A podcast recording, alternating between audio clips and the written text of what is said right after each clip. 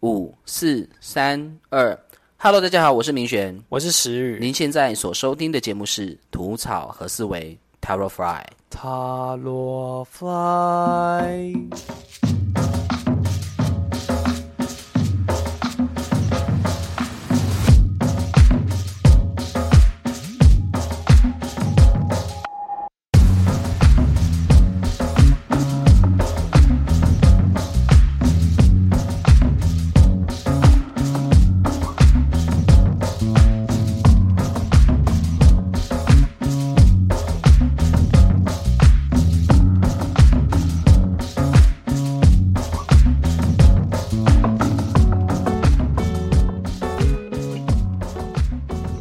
天这一集呢，我们要聊的是塔罗牌的第十二号牌倒吊人。先在这边跟大家说一下，我们聊天聊到一半，可能会听到一些奇奇怪怪的声音，请大家多体谅一下，因为我们是下午的时候在录音，然后门外呢都会有奇奇，都会有一些车车子的声音，应该蛮有临场感的吧？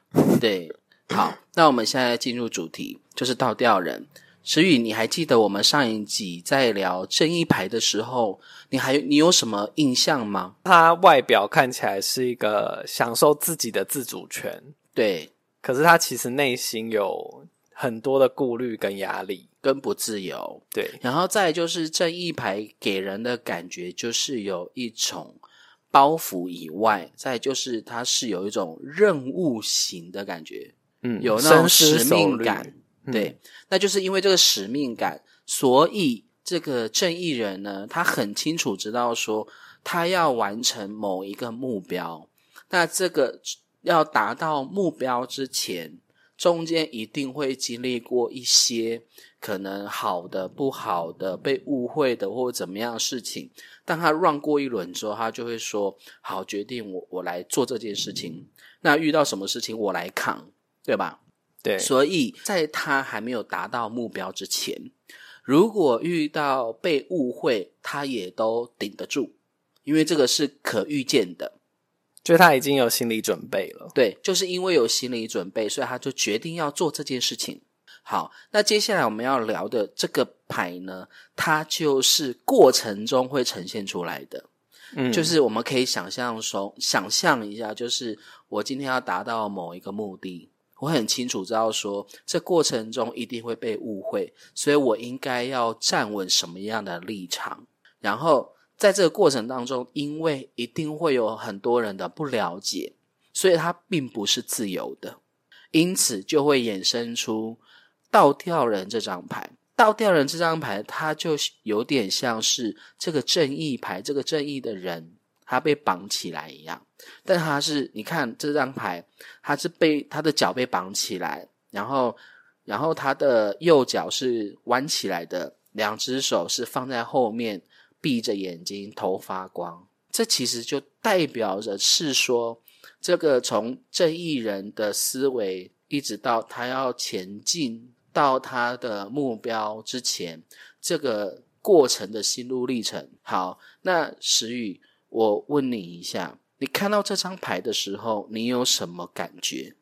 我觉得蛮冲突的，怎么说？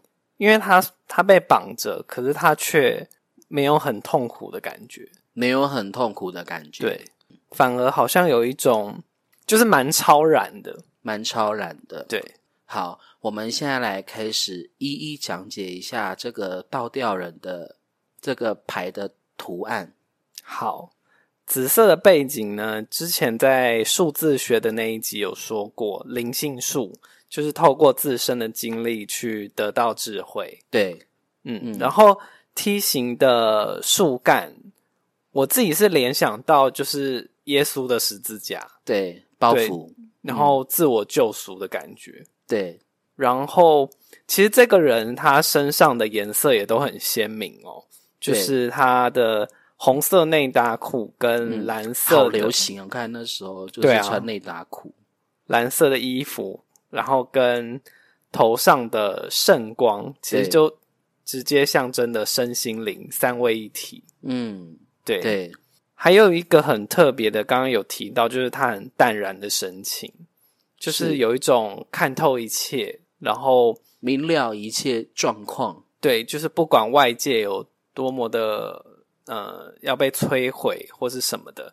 他就是知道经过这些，他会有更深的体会。嗯，OK，还有吗？我这边想要讲一下十二数，因为它正好是第十二号牌嘛。，对十二号就是可以拆成数字一跟数字二，对，那它就是也有二号女祭司的高冷智慧的感觉。是深层的思维。对，然后跟一号牌魔术师他的实践力，对所以这样总瓜来说，就是他想要透过自己实际去经验什么事情，来得到就是很完全百分之百的感受到他的那个深层的智慧。嗯，其实这个还蛮符合求道者的精神的。对，求道者，呃，我所了解的，古时候两千五百年前的佛陀，他在还没有成佛之前，他就是一个成成道者。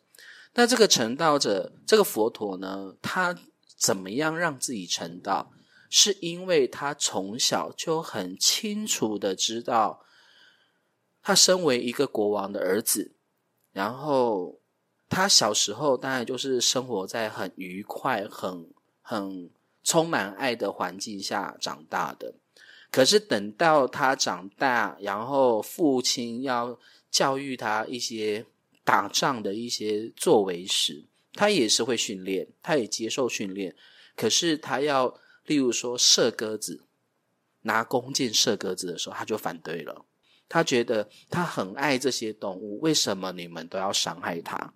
然后这个佛陀他就因为这个，他第一次感受到伤害这件事是不对之后，他在他的心里头就开始种下各式各样痛苦的状况，然后慢慢的他就开始了解，开始发现到这个世这个人世间，除了有伤害以外，再就是生老病死。然后他因为这个生老病死之后，他内心的痛苦就开始堆叠，一直堆叠，然后堆叠到后面，他就去问他的祭司老师。刚开始，祭司老师他是可以回答他任何跟心灵层面有关的议题的。可是到很后面，当他越来越长大之后，他发现祭司他的老师无法再给他任何回答了。因为佛陀一直想要了解，是说他想要寻找一个答案，是说我心里的痛苦到底怎么样才可以化解？到底要怎么样才可以把它解决掉？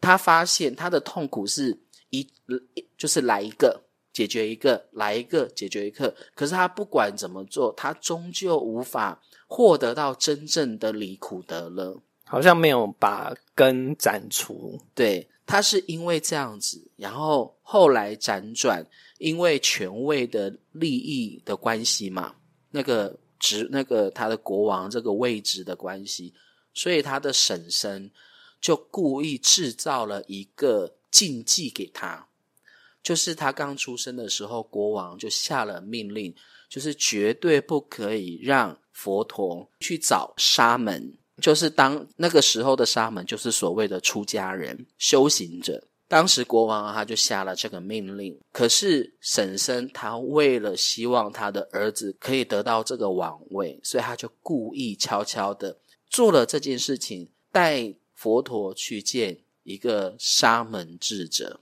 那后来沙门智者就给了他全然不一样的解答，然后因为这样子。佛陀他就脱离了他的原生家庭，然后一心成为沙门出家去了。然后他在学，他当时也就是跟那个沙门智者学习。后来他学习的速度实在是太快了，到后面这个老师没办法回答他了。然后后来他就开始去寻找各式各样的老师，到很后面没有任何一个老师能够回答他说他心里头的痛苦。究竟要怎么样才可以达到真正的解脱？没有人能回答。于是他就开始独立出来，然后自己闭关修行，躲在一个菩提树下。那时候佛陀好像是有在一个洞窟里面修行。嗯，后来他是修行到他几乎都没没吃没睡，然后就这样子长达好几年。佛陀是长达六年没有吃东西，然后他因为这个六年，他断了这个食欲。他也就是说，其实人可以不用吃东西，人只要吸收太阳能量光就能活命。但是吸收太阳能量光这件事情，虽然人办得到。但是这是一种极度的对这个肉身的摧残，所以他不允许大家这样做。然后再就是佛陀也断了睡眠，睡眠是我们人类最重、最最深层的执着，跟吃一样，都是很深层的执着。但是这也都是蛮伤害身体的，所以他也是告诉他的弟子们说，不需要做这么极端的修行。所以他说，真正的修行是体悟人生、体会道理，所以只要体会就好。佛陀他到很后面，大势至菩萨曾经是佛陀的老师，但是他超越了大势至菩萨，变成佛陀的座下弟子。那因为佛陀他是在一个菩提树下修行完结束后，他真的已经受不了了，他肚子又饿，嘴巴又干。后来他走到溪边的时候，看到有个女子在打水。那个因为是佛陀的身体非常虚弱，已经瘦到皮包骨了，非常虚弱。后来那个女子看到佛陀的时候，就赶快递水给他喝，拿东西给他吃。佛陀喝了水。吃了那个食物之后，在那瞬间他就成道了啊？为什么？因为他透过吃跟喝，体会到真正离苦得乐的道理，就是平衡。是指说他之前太极端吗？对，也就是说，真正的离苦得乐是走在善恶的中庸，就是平衡，不偏左也不偏右。真正的客观，真正的客观就是，例如说痛苦，痛苦的极端是什么？快乐，就是既不痛苦也不不快乐，就是处在那个中庸的状态。而这个中庸的状态，正好跟静心频率是一致的，他就找到真正离苦得乐的道理。然后在他当下，他就成道了。然后那个送他水喝那个女子呢？也就变成他最虔诚的信徒，最后好像也都跟着剃度出家了。关于这个故事呢，我们再反过来去看这个这个倒吊人，其实他有一些状态蛮像的。例如说，佛陀背负着很多很多人会经历到的痛苦，那这个痛苦就是那个十字架。那你听完我这个故事，你有什么感觉？我刚刚想到那个很极端的不吃不睡，我就想到他就是被绑着啊，对，就是有被有一种被束缚的感觉，就是束缚自己的感觉。但这个束缚的状况是可以超越的，因为佛陀是透过不吃不睡，他也发现说人可以不用睡眠，人可以不用吃东西，人只要吸收太阳能量光就可以了，就是透过呼吸就可以了。可是。他发现这个都是难度是非常高，一般人绝对是做不来的。嗯，所以他就摒除掉这种修行方式，他要找的是合乎大家男女老幼、高知识分子或是一个流浪汉都可以学会的一个方式，就是体会人生道理。那静心只是基本，每一个人要保持让自己的心平静下来一个状态。好，我们现在把主题拉回来这里。好，你这个倒吊这部分由你来做主持吧。那就是要回想我们的十二岁跟二十四岁。对，那毛毛，你有什么过去十二岁跟二十四岁的经验呢？有十二岁，十二岁是我小学六年级的时候。我在看这张牌的时候，我就马上联想到我小学六年级一个非常印象非常深刻的一件事情，就是当时徐若瑄，嘿，她刚出道，然后拍了一部电影叫做《天使心》，然后我把这个录影带带去学校放来看。天使心是什么？天使心你不知道啊？我天使天使心是徐若瑄。上半身全裸的一个电影。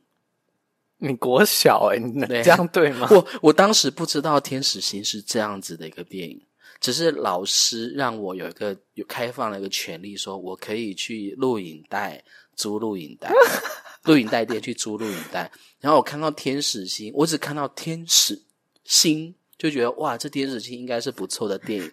呃然后我就带去学校，在全班师生面前放了这部电影。等一下，可是老师应该要知道这件事吧？但我不知道为什么老师看到之后就继续批改他的作业，他就不管我们。是这样吗？这个老师这样然后我们全班就很安静的看那个天使星，然后就看着徐若瑄那个内内跑上跑下。你们不是国小吗？国小六年级，这个这个这样对吗？我我我必须得说，这个是很突突发事件，那你当下，因为你原本都就不知道它的内容嘛，完完完全不知道。我只是觉得《天使心》应该是一个很棒的一部跟天使有关的电影。那你后来你当下的心情如何？就觉得哇，是就是黄小黄片了。对，徐若瑄的小黄片刚出道的样子，那你说大家都很镇定吗？大家看的都很安静。啊，我以为大家会很就是喧闹一片欸呢、没有，可能可能是太害羞了，大家不知道要怎么反应，我自己也不知道怎么反应、啊。所以那时候可能大家民风比较保守。对对对对对对对。好，这个是题外话啦。我要说的是，小学六年级，因为那时候我我父母刚，我父母已经离婚了。小学四年级他们离婚，然后小学六年级的时候，那时候我妈妈工作，然后她有比较多的时间，所以因为已经分开了嘛，所以我妈妈都是利用中午吃饭时间开车来我们学校。载我出去吃饭。那老师知道我的家庭状况，所以他也允许我们做这样的事情。所以老师是允许说，诶，我们下课铃声一，就是下课之后，我妈就带我出去吃饭，然后一直到下午的第一节课要上课之前，我再回来就可以了。这是老师默许我们的。所以那时候我母亲一个礼拜大概会来个两次，对，就这个短短的这个过程，就跟这个这个记忆啊，就跟这个倒吊人就如出一辙了。对，就例如说，当时的时空背景是跟学习环境与有关，这个紫色就跟学习环境有关嘛，是不是就校园？嗯，对不对？然后呢，这个 T 字形的树干呢，就跟我在学校，因为我我没有自由，我不能，我不能随心所欲的去找我妈，我只能待在学校，期待我妈来找我。嗯，我就是就如同这个倒吊人绑在这个树上面，对不对？而且更巧更妙的是，你看哦，这个脚它的左脚是弯起来的，右脚是被绑起来的。如果我们用左手进右手出的能量来看的话，你看左脚弯起来，是不是代表说我没有创造任何机会跟我妈妈碰面的一些 idea？嗯，我只能被动等待。嗯然后呢，再就是我的右脚被绑住，右脚代表是能量的释放，这是不是代表说我也没有办法很随心所欲的说要见我妈就见我妈？就是就算你有想法，但是你也没有能力做到。我完全没有能力，所以我是我是完全被束缚在这样的环境下的。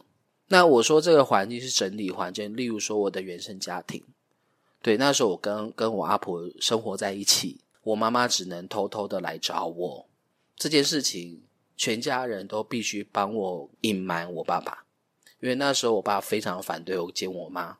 对，然后那时候我爸好像也都在高雄工作，因为工作关系，他就必他被派遣到高雄去，所以我在这个非常封闭的，就如同这个脚被绑住一样，就是在一个非常封闭的环境下生活。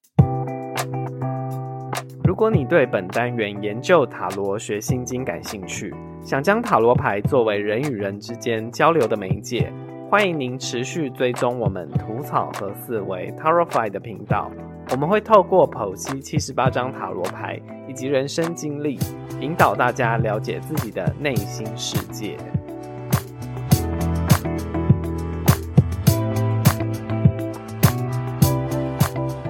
然后再就是，你看我穿这个蓝色的衣服，这蓝色衣服，这个蓝色是代表是想象力嘛，天马行空嘛，所以这个对我在我小学六年级的表现的话，我觉得是一种心里头的期待，就是每天要期待我妈妈来找我，然后我们要出去吃什么，去买什么之类的，然后都会有很多很多的。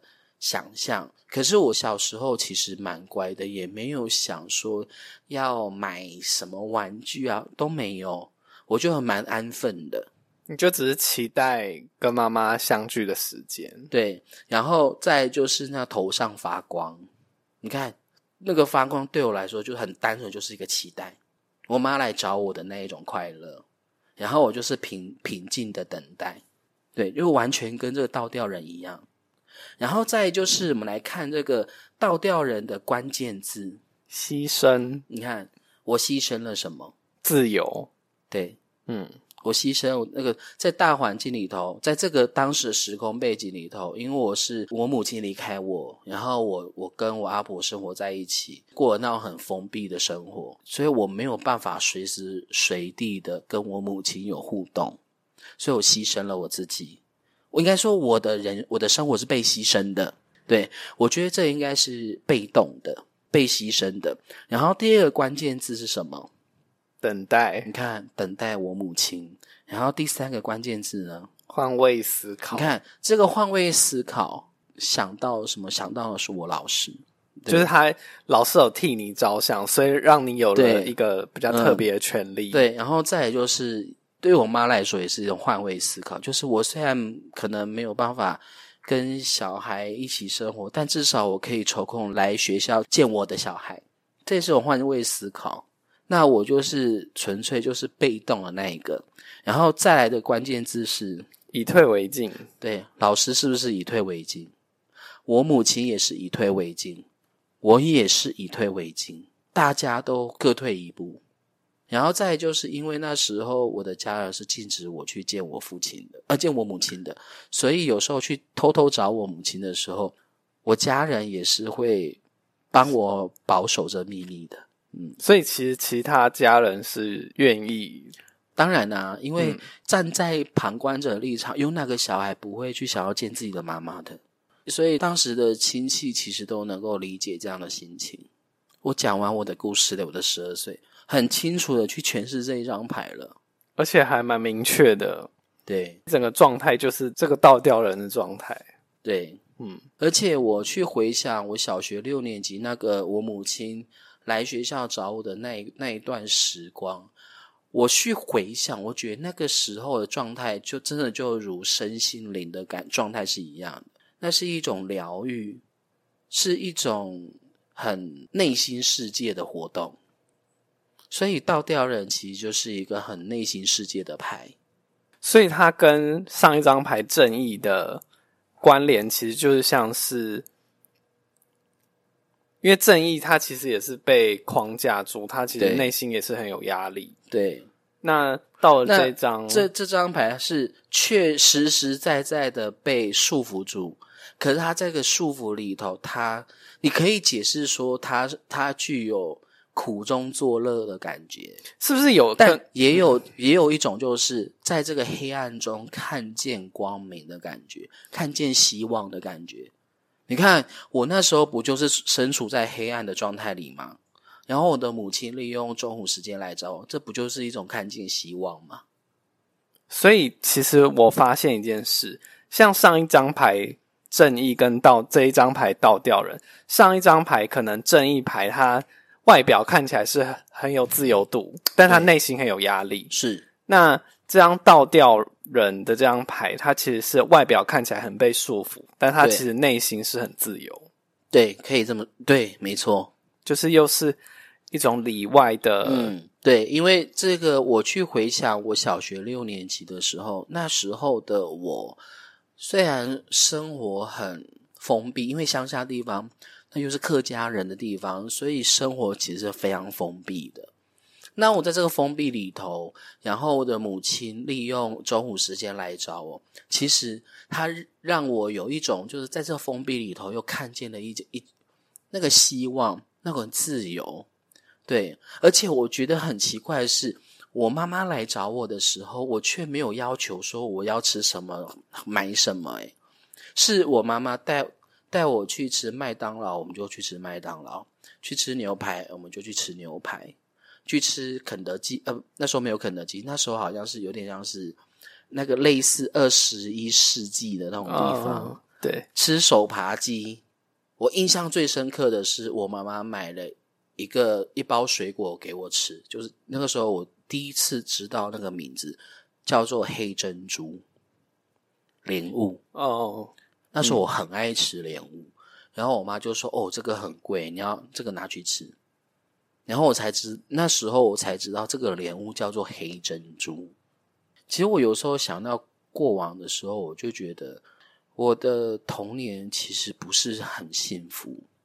对，但如果以前去回想这些东西的时候，心里头可能会觉得难过。可是我现在反而不会觉得难过，我觉得这个我已经跳脱那个框架了。也是有点像倒吊人的感觉吗？对，我现在发现是不是塔罗牌其实也点两两一组，也是有点顺序，就是好像都是一阴一阳，一阴一阳的感觉。对，没错。因为我录到现在，我就发现好像诶，一下讲阳性能量，一下讲是阴性。对啊，你看我们那个塔罗牌第一张一号牌是魔术师，它是彰显外在表演的牌；第二张女祭司，它讲的就是内心世界。第三张皇后又是一个吃喝玩乐，在外面很活跃的牌。第四张就是国王，国王他就要开始去想说，我要如何去壮大我我未来的那个土地领土，这就是比较内心世界的牌。然后再来就是教皇，教皇他就像是一个教教宗一个宗教家一样，他必须要带领很多很多的信徒。下一张就是恋人牌，恋人牌就是内心的抉择。对，它就是一阳一阴，一阳一阴，所以这一张牌它就是属于阴性能量的牌，所以它也是被动的牌。而且我刚刚在认真看了一下这张牌，这张牌呼应到的星座行星是海王星。嗯，但海王海王星它的特性是它没有疆界的，它是它是渲染的，不断的向外渲染出去的，它是没有疆界的一个能量。它展现出来的能量，所以你看哦，我去回想我的小学六年级，你看学校是不是一个一个环境？我妈妈就这样子直接开车进来校园里面，到我教室门口，这是不是我妈妈的特权？应该说那时候校园其实没有管的特别严，嗯，可是中午的时候大门都是打开的，都是可以让父母亲那个自由进出。你看他是不是一个？没有疆界的一个感觉，嗯，然后再就是我刚刚说的天使星，那个天使星就是那时候我妈妈来找那个时候的机会。你看那个信放放了一个徐若瑄两颗内内的电影，我是不是没有疆界？徐若瑄没有想要听到这个，对对对，啊，对对对对对对，希望他不要听到这一集，对。我只是我要说的是，当时的天使星，我一直以为天使星是一个很梦幻，然后跟神啊、天使啊这有关的电影，就没想到看了这哦，原来是这样。没有啊，这个也很没有讲解啊，就是老师也是也没有想要管啊，而且老师真的就在办公室的就在办公中批改作业哦。你却老师真的有看到吗？他有看到，但是他。他默许我们看，什么意思？可能大家都太害羞了，可能老师也不知道要怎么处理，是这个意思。对对对，就就像那个早期的老师不知道要怎么教健康教育的道理是一样，他就默许我们看这部电影。对，然后我们这都看的很认真呢，而且都很安静的看哦。啊，其他都没有，没有人有任何的反应，没有，没有，鸦雀我无声。我记忆里头是没有。好啦，我我的故事解释完毕，讲解分享完了。好，接下来呢，我们来开始用一个三位一体嘛意识的这个层面来去解读这张牌。那从从这张牌，我去反思我的十二岁，在那十二岁里头，我了解到的是什么？其实我现在认真去回想那时候那时候的状态，我去从中去学习的话，我学习到的是，就是就像刚刚说的，以退为进。其实很多时候，我们感觉好像在这个大环境下，有很多层层的、很很多层层的框架，然后再就是很多很多的呃什么社会框架、道德框架，然后还有很多什么呃辛苦的过程。但是在这个在这个很这个逆境啊，我应该讲逆境，我们在这个种种的逆境下的时候。如果我我感受到是身处在这个逆境下，身处在这个种种的框架下，如果我很不自在的话，这代表什么？代表我在抵抗这个框架，代表我在抗议这个社会。如果是这样的话，我内心一定是痛苦的。对，可是如果说我逆来顺受，OK。就是一种既来之则安之。既然这个当时的社会文化风气长这样，那我就接受它。我接受它，我反而会找到一个新的窗口。嗯，新的窗口是不是新旧的新？是内心的心。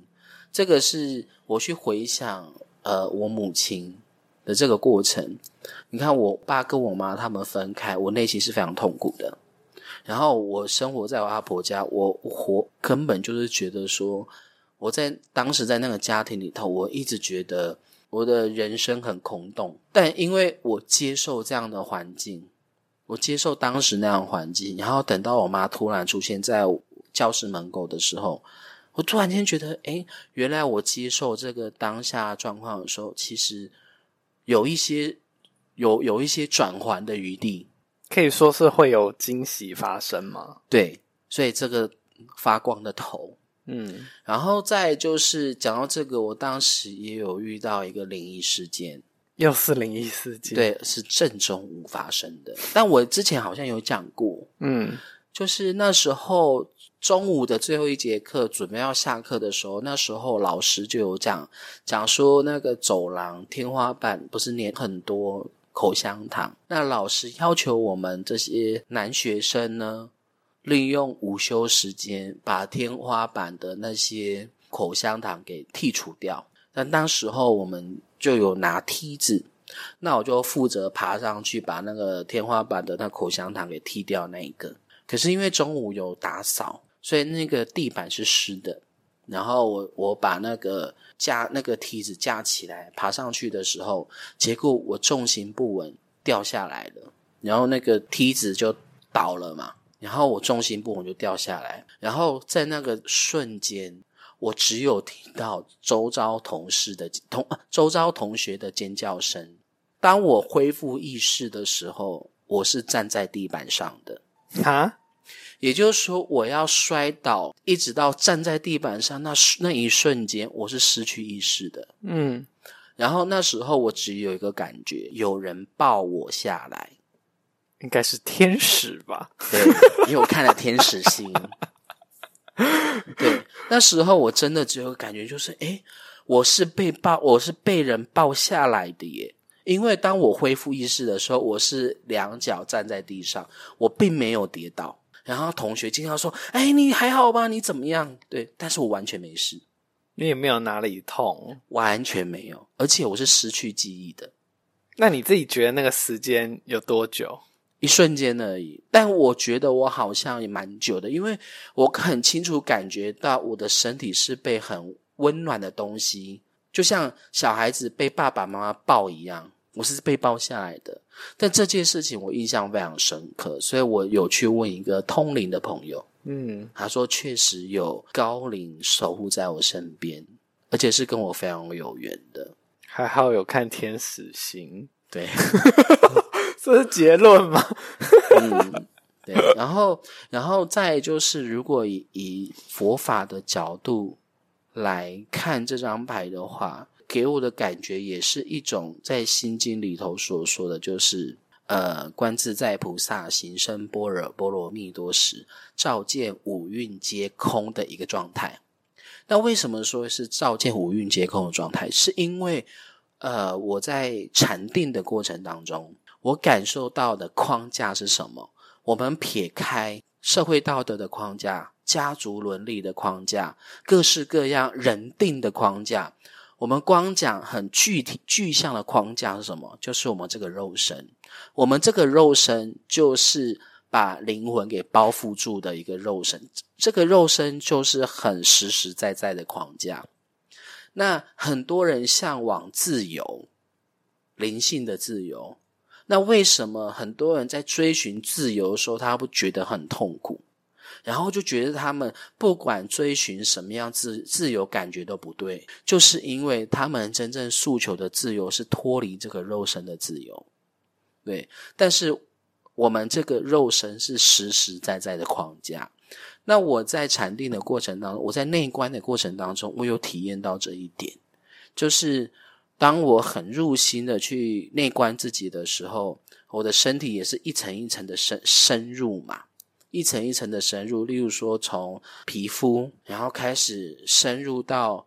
身体的肉、组织、器官，然后一直到你感受到你五脏六腑的那个器官的那个那个心跳声啊、血液啦、肠胃啦，然后一直感受到你的脊椎啊，你脊椎有没有打直？你其实可以很明确、很鲜明的感受到。然后再就是骨骼啦之类的。当这样一深入，一直很深入去看的时候，去观的时候，我会发现，哇，这些。组织都是框架，你进入到心无杂念的时候，你真的觉得哇！那时候我就感受到我的身体好像跟这个世、跟这个世界已经融合一体了，合一了。然后这个是已经达到一个心无杂念的状态的时候，就发现哇，这种感觉好自由，对，好像脱离了束缚的感觉。那时候我才体会到。原来灵魂脱离肉身的时候是这种感觉，是像灵魂出窍吗？你说灵魂出窍是可以，但是你有体验过吗？没有。对你没有体验过，你就不能用任何一个词来去定义它，除非你实实在在的体验。你实实在在体验到这个状态的时候，你根本就不需要说了。那因为那就是一个经验，那是一个很活生生你你经验到的一个事情。那我经验到是，原来当下我体会到是，原来这就是灵魂离开这个肉身，这个灵魂真正自由的状态。如果你对本单元研究塔罗学心经感兴趣，想将塔罗牌作为人与人之间交流的媒介，欢迎您持续追踪我们吐草和思维 Tarotfy 的频道。我们会透过剖析七十八张塔罗牌以及人生经历，引导大家了解自己的内心世界。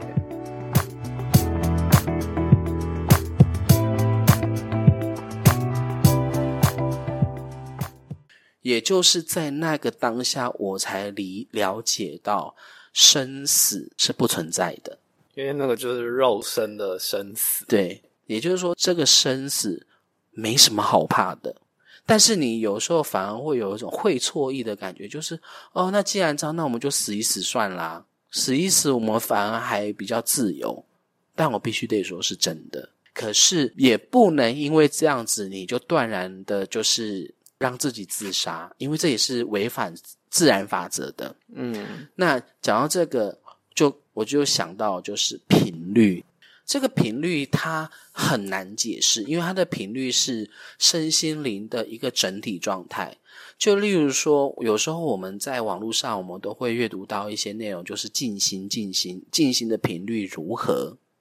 对，所以静心的频率如何，我们的心、我们身心状态就会如何。它有一个量表，可是我看到量表的时候，我只能说那不全然对的，因为那个是你人为操控出来的。但是我说的频率是整体的频率。就例如说，假设假设我说戒烟，戒烟，我可以控制我的这个肉身不去碰烟，但是我的身体的习惯、身体机能的习惯必须要控制。你必须要觉知、觉觉察到这个东西。我分享一个例子，就是我在内观的时候，我也有体察到什么叫做烟瘾。因为我在我在内观的时候，那时候是连烟都不能抽，那时候我有在抽烟。那我在内观的时候，我有发现到，我没我在没有抽烟情况下，我会不会想抽烟？不会，在那时候不会，因为那时候环境很好，很适合内观的时候，你是不会想要抽烟的。那时候你的重心是放在你自己的身上，所以我有发现到，就是每当我的烟瘾起来的时候，是我的味蕾开始产生波动的时候。这个波动它就有一点点像是运作机制，这个运作机制它类似一种生理时钟，它生理时钟到了，然后你的味蕾就开始产生一种波动，但这个产生波动之后，它就你的脑袋就会去下指令说：“哎，你要去拿根烟来抽了。”就是你肚子饿，你会想找东西吃是一样的道理。但但也就是说。它可以让你很鲜明、很明确的感受到你身体的某个部位产生波动，就像是我的味蕾产生波动。然后因为这个产这个波动，我的下意识说：“哦，去抽烟。”对，然后再就是身体感觉察觉到沉重的时候，你沉重的时候你是会想睡觉的。然后这个沉重是你的。它不是说你的身体变重，而是你的大脑突然让你觉得你的眼睛变得很沉重，让你很嗜睡。然后这个是一种生理上的波动。那这个波动它跟什么东西产生连接？就是跟吃肉的欲望产生连接。所以也就是说，我有察觉到这个让身体产生沉重的这个波动，生理的波动，它既然是跟吃肉。就是我们每次吃肉的时候都会有一种快感，那个频率波动是一致的，所以也就是说，你要达到真正身心的平静，你不是单靠你用外力去控制，例如说禅定来达到的平静，而是你要去用各式各样的方法打破掉你生理的各种波动，就例如说欲望也是一种波动。这个我们内在很多心不平静，它有有时候是我们内心欲望产生。就例如说，你会有想要买东西，你会想要吃美食，你会想要谈恋爱，你会想要找人吵架，这个都是我们内在情绪的波动。那平静，你内心真正的平静是你要去穿越这些所有的欲内在欲望。那例如说，我想要买名牌，得到这名牌，他心才会愿意平静嘛。这个名牌就是我们心里头欲望的波动。那这个波动要跟要如何打碎？就是你必须要全神贯注的去盯住那个欲望，不断的去跟自己剖析再剖析。就例如说，你要买这个包包，你要一个月你要存多少的钱，然后得到这些钱去买这个包包之后。这个包包你得到的时候，你是不是会很开心？那你会背多久？大概背多久？你会怎么样？你的下一步就例如说，哦，又有一个新的东西出来，又有一个新的战利品出来，的时候，那你原本买这个包包，它最后会被你怎么样处理？无非就是晾在某个角落，让它生灰尘。那让它生灰尘的时候，那你再回过来看。这个包包你准备了好多手时间，准备了多少钱去买，结果最后却变成放在家里生灰尘，那你觉得有意义吗？这是一点。第二点就是你要就是要很深入去觉察，说这个包包的组成是什么。例如说牛皮，然后裁缝，然后一针一线之类的。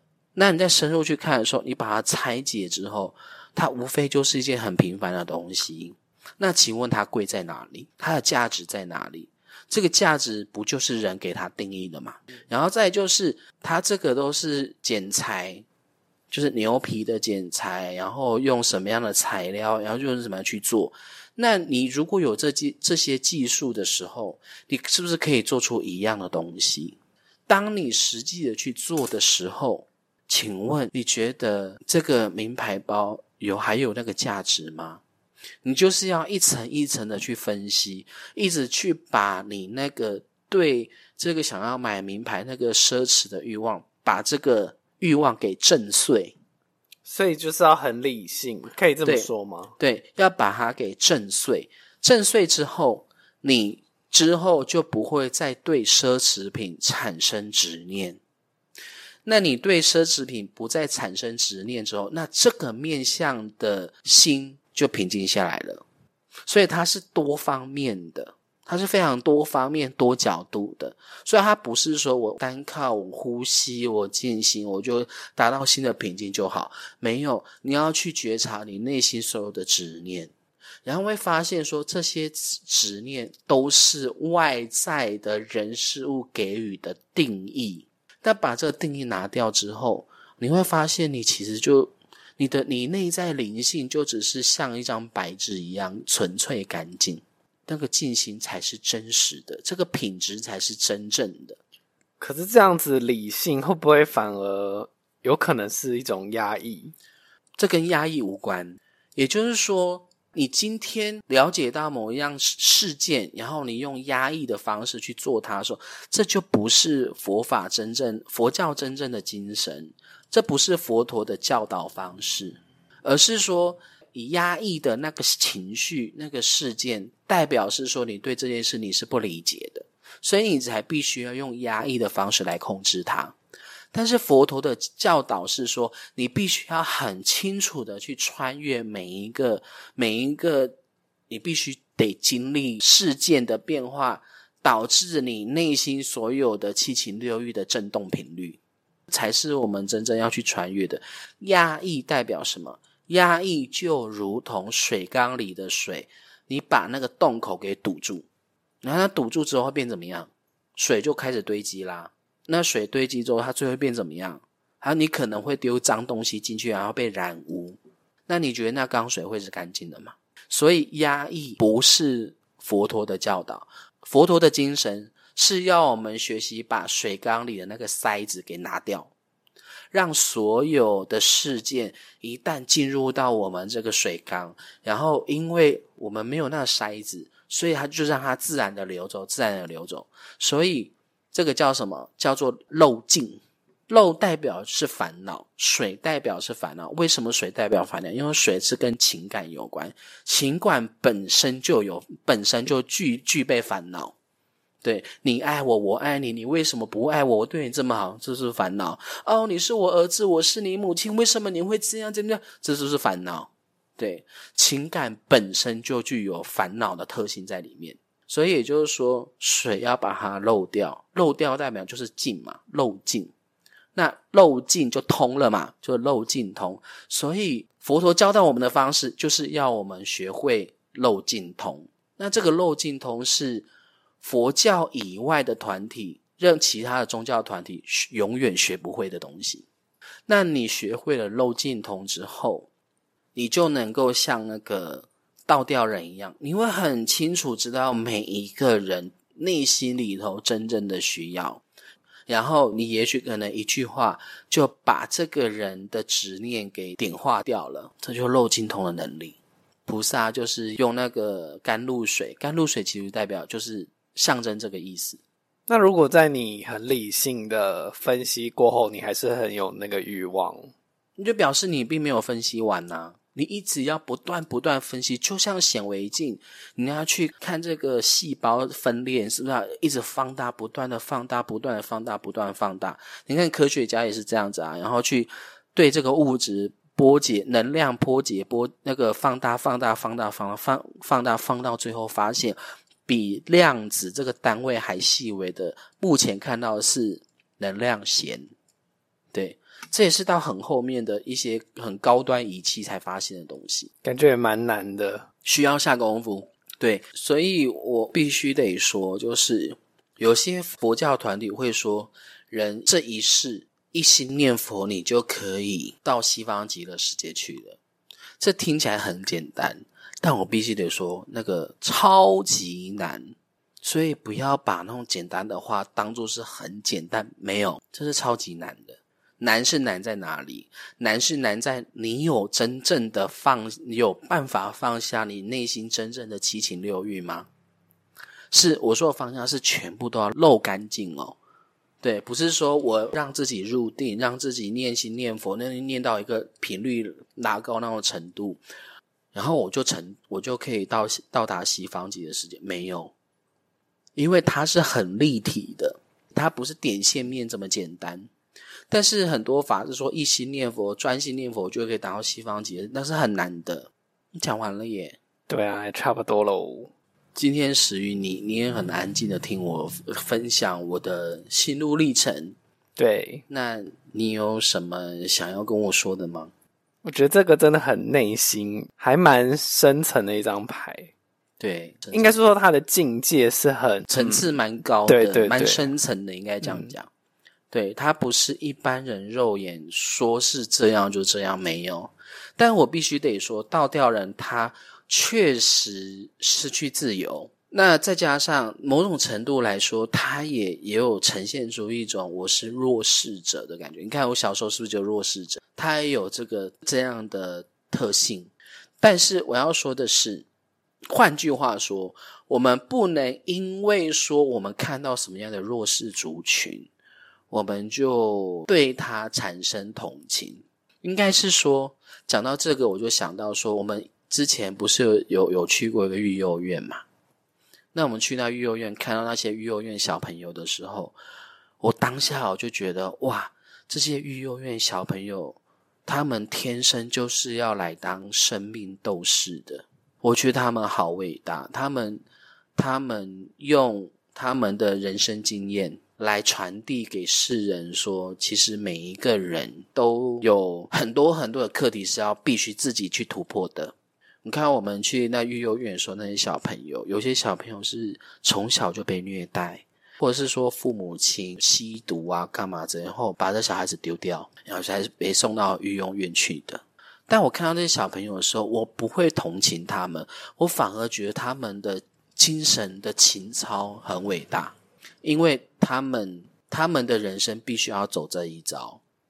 虽然这些育幼院小朋友就是会得到很多外界人士的帮助，但是我客观的说，这些育幼院的小朋友，他们真的希望能够得到这些外那个外界人士的帮助吗？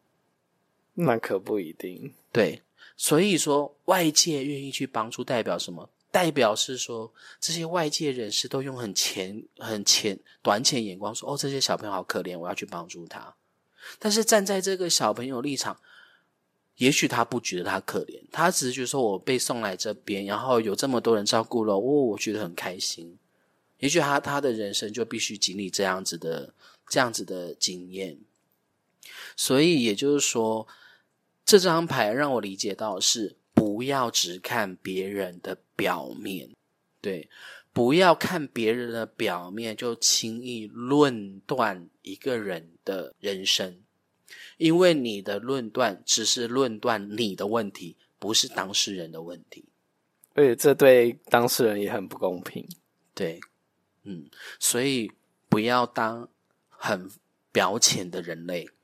我觉得这个大家都还蛮容易，会只站在自己的位置去看事情，或是某个人。对。对，没错，嗯，所以倒吊人让我了解到，就是内敛，内敛也是需要学习的，也是客观吧，嗯嗯。好，今天我们就聊到这里，下一张牌我们要聊的是死神，对，它也跟这一张有关系哦，循序渐进。OK，好，我们下礼拜见，拜拜，拜拜。